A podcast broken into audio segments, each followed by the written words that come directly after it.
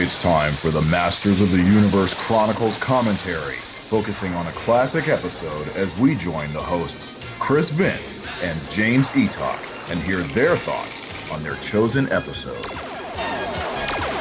Hello and welcome to a bonus episode of the Masters of the Universe Chronicles. Now, if you're subscribed via iTunes, and if you're not, you really should be, you will see that there is a title that says The Cosmic Comet.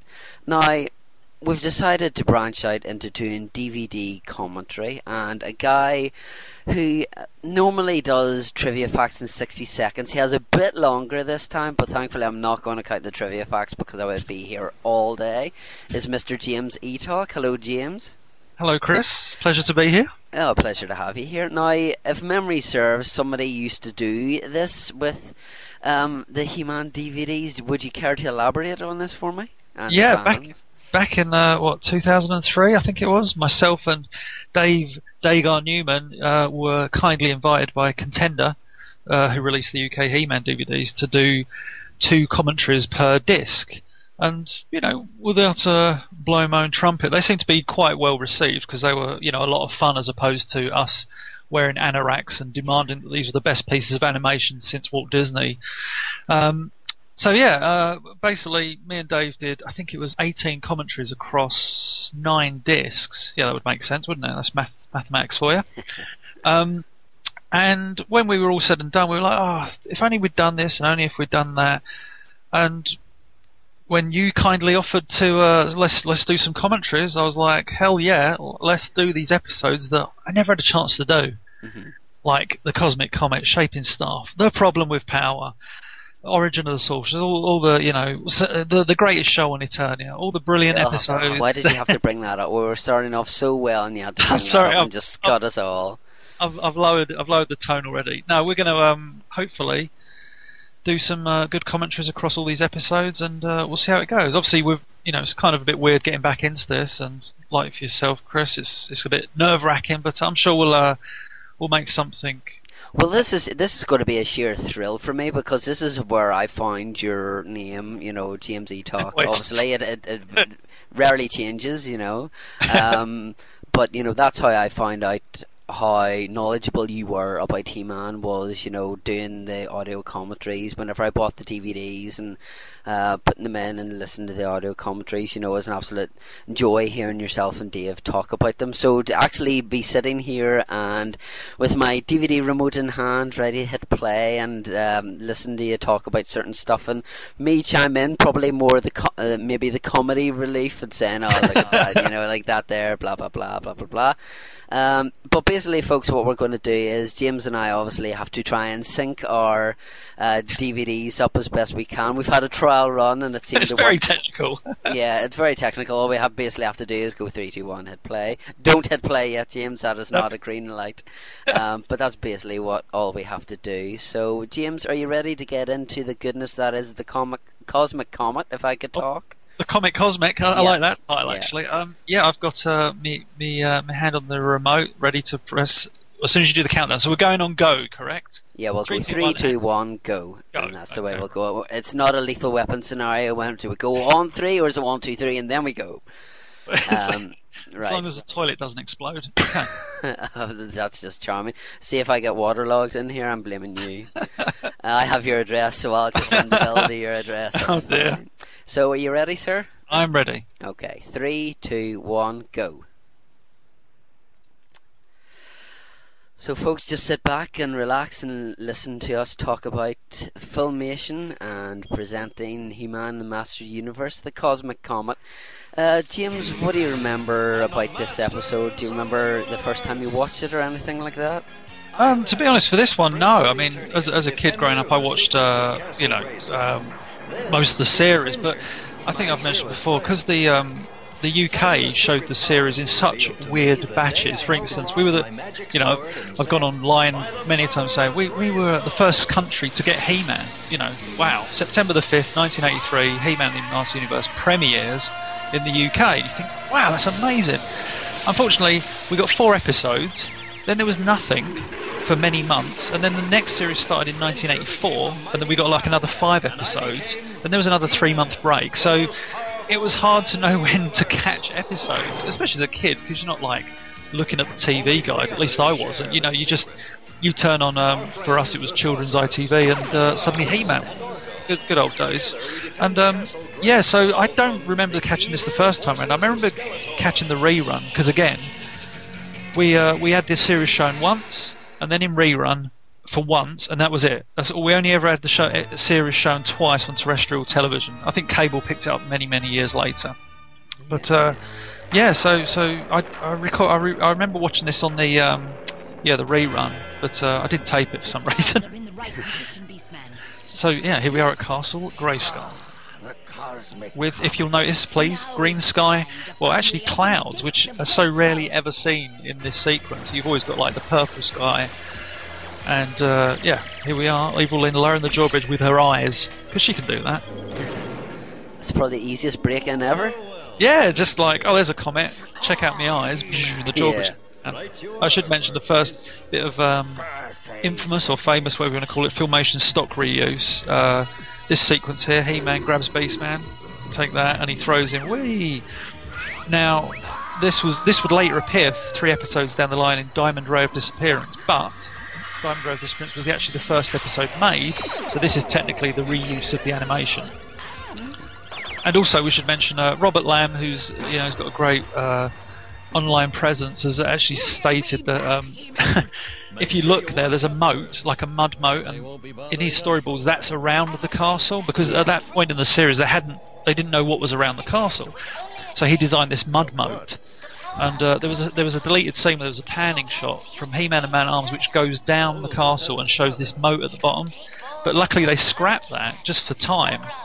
Um, which later on allowed everybody to write, you know, about the abyss and stuff like that, including Robert Lamb himself, who wrote Into the Abyss. So, uh, yes, um, thank goodness the mud moat never was connected truly to the castle. True. And one thing was, why didn't the sorcerers just come out to tell him that? Yeah, that's, that's I never, I've never thought about that. Damn it! This, this is why these commentaries are going to be great because I she thought that she just appeared. She opens the castle. And it's like, all right, boys, what are you doing out there?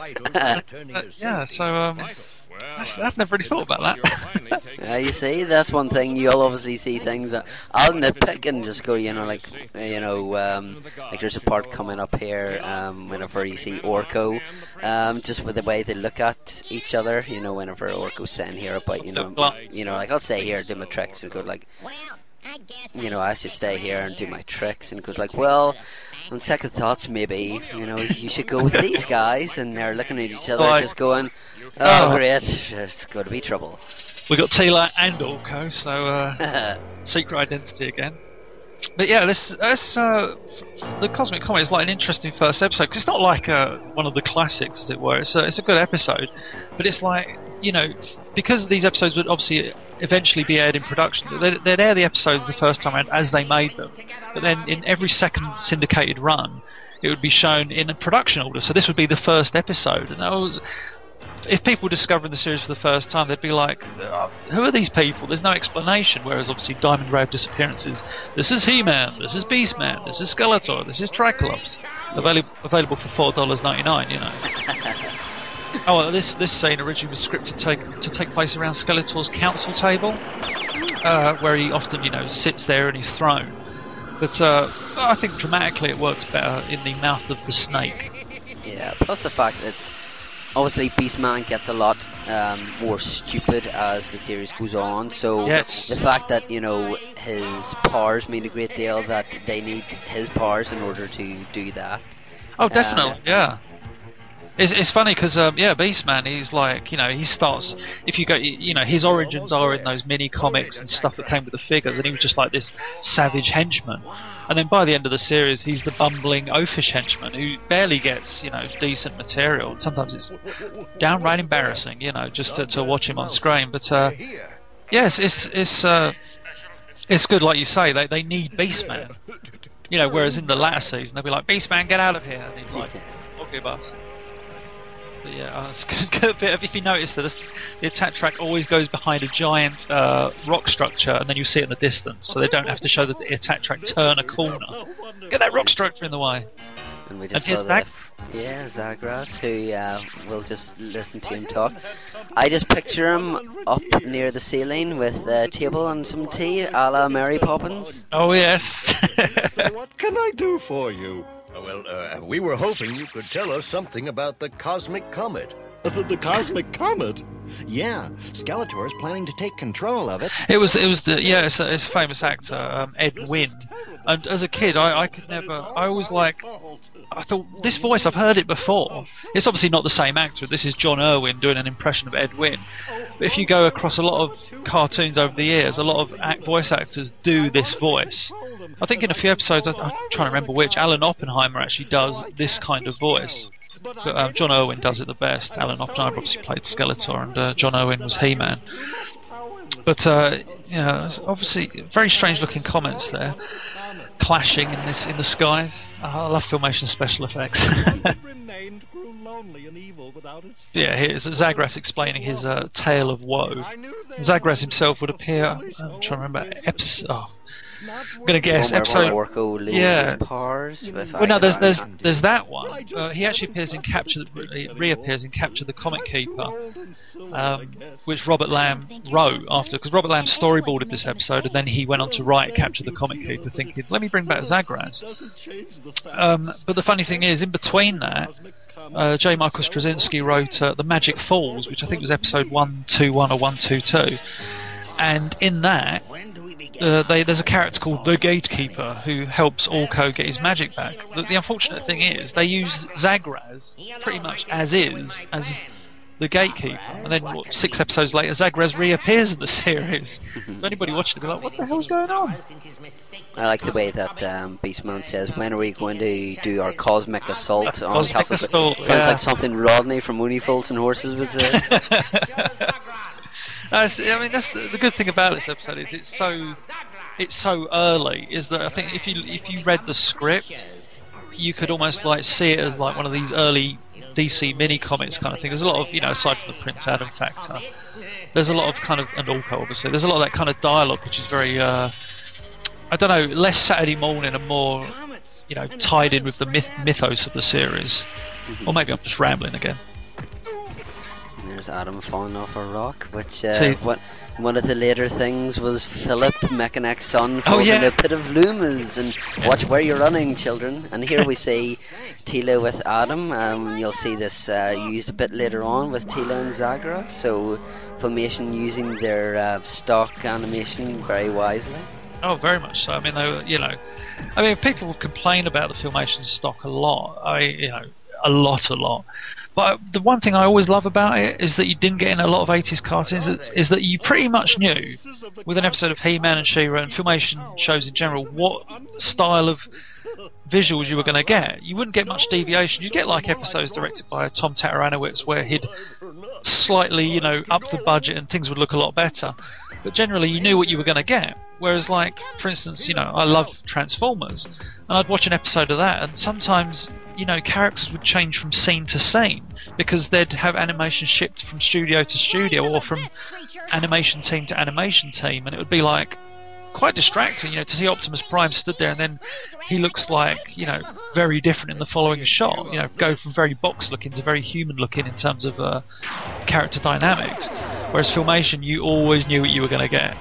That maybe sounds bad, but uh, no, for me, it's uh, reuse of Filmation stock system, especially on this coming up sequence of uh, the transformation, is to me it was always a bonus, especially for this because this is like every episode.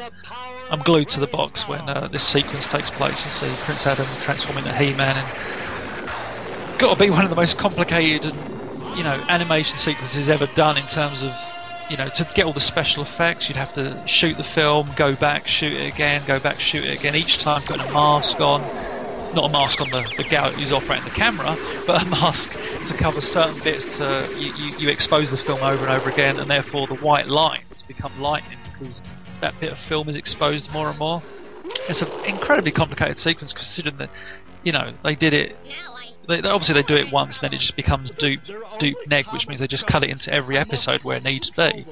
But it, it's an amazing sequence to watch. I'd love to know how much it costs, to be honest. Here we see Orko uh, just saying, oh, Zagraz is a you silly old man. What are you doing? and here we see, obviously, we've Oh. just talked about that, and you see that in the intro sequence of He man punching. He man's Um, famous punch. Yeah, which was actually clever. I was gonna say it's cleverly done because uh, that was Filmation's way of getting away from violence. If you show He-Man punch the screen, he's not punching anybody really. So he punches the screen, therefore he's not punching the uh, you know these humanoid creatures. It's all I was, just, I was just about to say that, so you took the words right out of my Oh, I'm mouth. sorry, man. I- You're all right. You're I okay. was in there. You're okay. But uh, yeah, it's always a, a joy to watch, as you said, saying, the transformation sequence. So now we have to see. Um, this obviously ties in nicely to the moral of the story. You know that. Um, here we can see, as I was talking about earlier. Um, there you are. So earlier on it was Adam, and now it's Sagra. So Teela likes lying down on the ground an awful lot. Uh, take it, take it out what you will. I think I think it's in uh, 91 episodes, 90 episodes later. I think in The Littlest Giant, you see her doing the same pose instead of Prince Adam. This time it's He-Man she's holding. And I'm trying to think. I'm sure there's another one somewhere. Oh, I can't rack my brain for that. Orko becomes a vacuum cleaner here.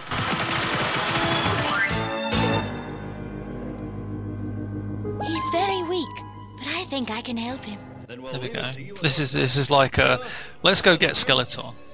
And Skeletor gets to uh, one of his most, I'd say, famous catchphrases. You know what I'm going to say.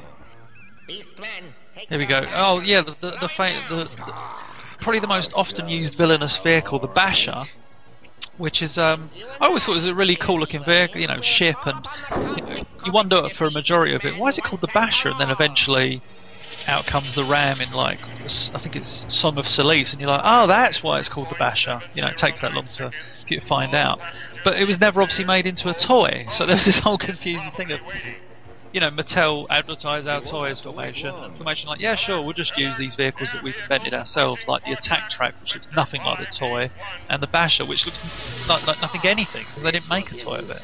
Obviously, the Dragon Walker looks very similar in the cartoon and in the um, the toy. Oh, Um, yeah. one of the most pointless Oh. vehicles ever designed. Dragon Walker, just rubbish. That's my fr- that's my summary of the Dragon Walker. Rubbish. I'll stop you this time. There's some good, uh, you know, amazing computer graphics here. You see the, uh, you know, attack track, target locked and firing.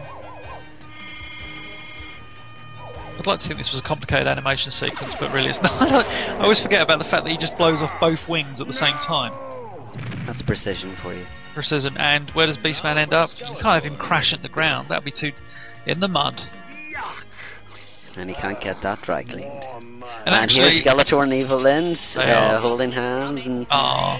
professing their love to the whole of Eternia. Yeah, check us out. Yeah. Look at this, super powered, lots of exposure there. Are you talking about Evil Lyn or? No, no, I did think about that after I said it. Now this is um, we get to see uh, what you say, Skeletor leaps from the mouth of the snake, whee, all the way. And you see a, a little bit of rotoscope in there when he lands. In one of the episodes, like he falls like about two feet and makes this almighty. Ah. Growing from a dungeon cell when I'm through with you. Here we hear the immortal line that James is talking about. Do it, do it, sir. So Evil-Lyn's laughing. you did it, Skeletor. We've beaten him. Of course, Skeletor taking all the credit. But what happens to the heroes? What's what's, what's that all about? Disappear. Come to. It's the sorceress, you boob. Course, he calls King Randor a boob in a Yeah. later episode. Of course, I remember all these boob references. That doesn't bode well for me, really, on this podcast. And obviously, we've seen that used earlier on as well. Well, there's, there's, a, there's one particular word that Skeletor utters in one of the uh, season two episodes that I'll actually mention if we should ever get there. And it's actually in another uh, language, in a foreign tongue. It's actually an offensive word, so I'm not sure how they got away with that in, a in an episode of He-Man. But uh, we'll get to that when we come to. It. There's something to look forward to. Skeletor swears. If we could make another cosmic comet and fill it with the power So yeah, this is the whole like like uh, Chris Pine is uh, Zagraz, you know, evil in the overcoming his struggle with his uh, doubts. And they're like, "Oh, come on, Zagraz, you can do it." And he's like, "Oh, I can't." And they're like, "Yeah, you can." If you one put your thing, mind. one thing that's always been lovely about watching He-Man is the music. You know, unfortunately, Oh. they've never released, uh, you know, like a legitimate filmation CD with the music. But uh, one of the episodes we'll probably talk on was the one you were talking about, James. The first one to air was the Diamond Ray of Disappearance. The music in that is very different to the Yes. music that they've used in a lot of the other episodes. I noticed. Well, the funny thing about I know it's, there's this particular bit of music, and I know the one you're talking about. Like um, for, for people listening, like uh, when Skeletor and his evil warriors are marching towards Castle Grayskull, and you get that kind of droning music that's kind of like uh, almost like deep and repetitive. That actual music was used in previously used in Myster- Mysterious Cities of Gold, which was the, was another series com- where the music was composed by um, Shuki Levy. Or Chaim Saban and Shuki Levy, but Shuki Levy was the composer. Um, and they, I, I think, when it came to He-Man, you know, especially with Diamond Ray Disappearance, the reason that the He-Man theme song is used so many times in that episode is that they're they're constantly going, we need some more music. Let's get some from Mysterious Cities of Gold, and we've got the He-Man theme. There's really not that much different. You know, you don't get the famous Snake Mountain theme song. Um, you know, the, that you know, the, the the heavy piano, deep piano set on, on that. You don't get that in that episode at all. D- Diamond Ray is clearly the first episode in so many ways. Here we see the comet talking, you know, Norco saying, there it is up there, pointing to the sky, where normally you find comets. Yeah, oh, uh, Lou Scheimer voicing the Comet and Orko. And anyone else he can get his hands on, luckily. Oh, I, I love Lou Scheimer as a voice actor. I mean, I still, yeah, you you know, maybe in another commentary I'll be ranting about how much I love Trapjaw's voice. Um, just Lou Scheimer as a, a voice actor, it's amazing. You know, he, he did it to cut costs, as, as you going by the pseudonym Erik Gunden. But uh, I just thought, as a voice actor, he was great. You know, he did Orko, he did Trapjaw, Stratos, King Randor. Lose count. He's done a lot of the voices that I particularly like. You know, Oh, yeah, uh, yeah. Stratos and King Randor's voices are awesome. Trapjaw, I didn't know that until you pointed that out to me uh, quite a while back. Is it like, you know, Trapjaw was voiced by Lou Scheimer? I was sitting there going, really? I did not know that. So Yeah, it's um, is is a voice he used in um, oh my goodness, what's the show? Fat Albert and the Cosby Kids. There was like this character with exactly the same voice. I remember watching that, thinking, hang on a second, that's uh, that's the same voice. So this is this is anything I don't like about this action sequence. Oh, we get a good bit of animation the sorceress here, where she conjures diddling with her little fingers. That that that animation appears later in um, To Save Skeletor. But yeah, He-Man flying through the sky, I've I've really got issues with. I just think it's, si- you know, I know, I know he's supposed to, you know, be able to do certain things like do, you know, push this or throw that, but to stop a comet in mid-air when there's nothing supporting him. And the interesting thing is, in the original script, it's actually stated that the sorcerer creates like a magical glowing disc that he travels upwards on, and therefore he's got something to, you know, uh, push against, so he can push against the comet. So it's it's uh, yeah, the I don't know, it's, it's uh, not a great action sequence for me. very much like the thing in uh, I think it's Trouble in Trolla. Whenever um, they're actually going to find his power, you know, he's on like a almost looks like a like a, a coin that him and Battlecat and Orko are actually on, and then it actually just takes off from the ground. Oh, Orko's missing magic. Yeah, I Yes, don't know what you're talking about. No, no, that's, that's, that's, that's yeah, that's a weird one. That yeah. Oh, this this shot of Castle Grayskull from a distance, I think he's only ever used in this one episode. Maybe in Song of Solace as well, but it's a a weird shot. The castle doesn't look quite right. And oh, we get some really uh, fluid animation on um, Zagraz here. Not filmation stock. He's moving about quite a bit, tapping his little fingers. You know, it's uh, it's, it's very hardly moved an inch there. Oh, he moved his arm. He-Man goes, "You never thought you were." Oh, uh, this this is actually I like this little thing. Um, in the UK, when they showed episodes, they often cut them for time because we didn't have uh, adverts. So the episode actually ended here with Skeletor flying off in the distance, going "He-Man," and it actually works better if you watch it. I think it's much. It's such a great way to end the episode. Here we go. He-Man, and that's where the episode ends in the UK. And I just think it's such a it's a great ending. But um, but no, the the real ending is this weird tagged on thing where Prince Adam's uh, mastering the power of uh, you, The your one- force. yeah, the Force. and uh, uh, says, one, once you've done this, you can pretty much control comets. Which kind of puts Zagraz's uh, powers, like, doesn't make the most of them. It's, oh, is, is that what you do? So, yeah, end joke with Orko, and uh, that's the Cosmic Comet. We get a moral from uh, Man at Arms, talking about trying and trying again, you know, the Zagraz thing. Thankfully, it's not the Homer Simpson one of the try, try again, and you know once you fail, the lesson is never try. Thankfully, it's not. Mentioned that whole segment. Yeah. So, uh, what are your th- overall thoughts on this, James? You know, like if you had to give it a, like an overall mark, or you know, like where does it rank in your your love of um, Filmation Masters of the Universe? Um, it's. I think it's an enjoyable episode. I think it could have been a, a lot better. But uh, as, as, scripts go and as stories go, it's, it's, it's a lot of fun. You know, it's never going to be a classic, but it's uh, it's one that you can watch and not get bored with. Yeah, that's very true. So that uh, basically sums up our little little commentary to do with Cosmic Comic. James, did you enjoy yourself there? Watching, yes, very much so. Very much so. It's an yes. honour to do it with you, sir. yes, well, I look forward to doing plenty more. I hope, and some of the ones that you've been busting to do. Is there oh. is there some particular that you've got marked, or do you not want to uh, to shell out that information as yet? Uh, let's let's uh, let's keep it as a surprise as to what appears next. But uh, yeah, there's there's a lot I still want to still want to talk about. Okay, well, thank you very much, James, for partaking in this. It's been a joy, and as I say, here's to here's to many more as the the toast normally goes. It's uh, it's, it's been a beautiful experience. I'm actually welling up. uh, sarcasm is not your forte, uh, but thank you very much, James. Until next time. In today's story, Zagraz had a problem. He lost his confidence in himself because he had once failed. Well, now, we all fail sometimes, but we should never be afraid to try again. And we should always keep believing in ourselves. As the old saying goes, if at first you don't succeed, try, try again.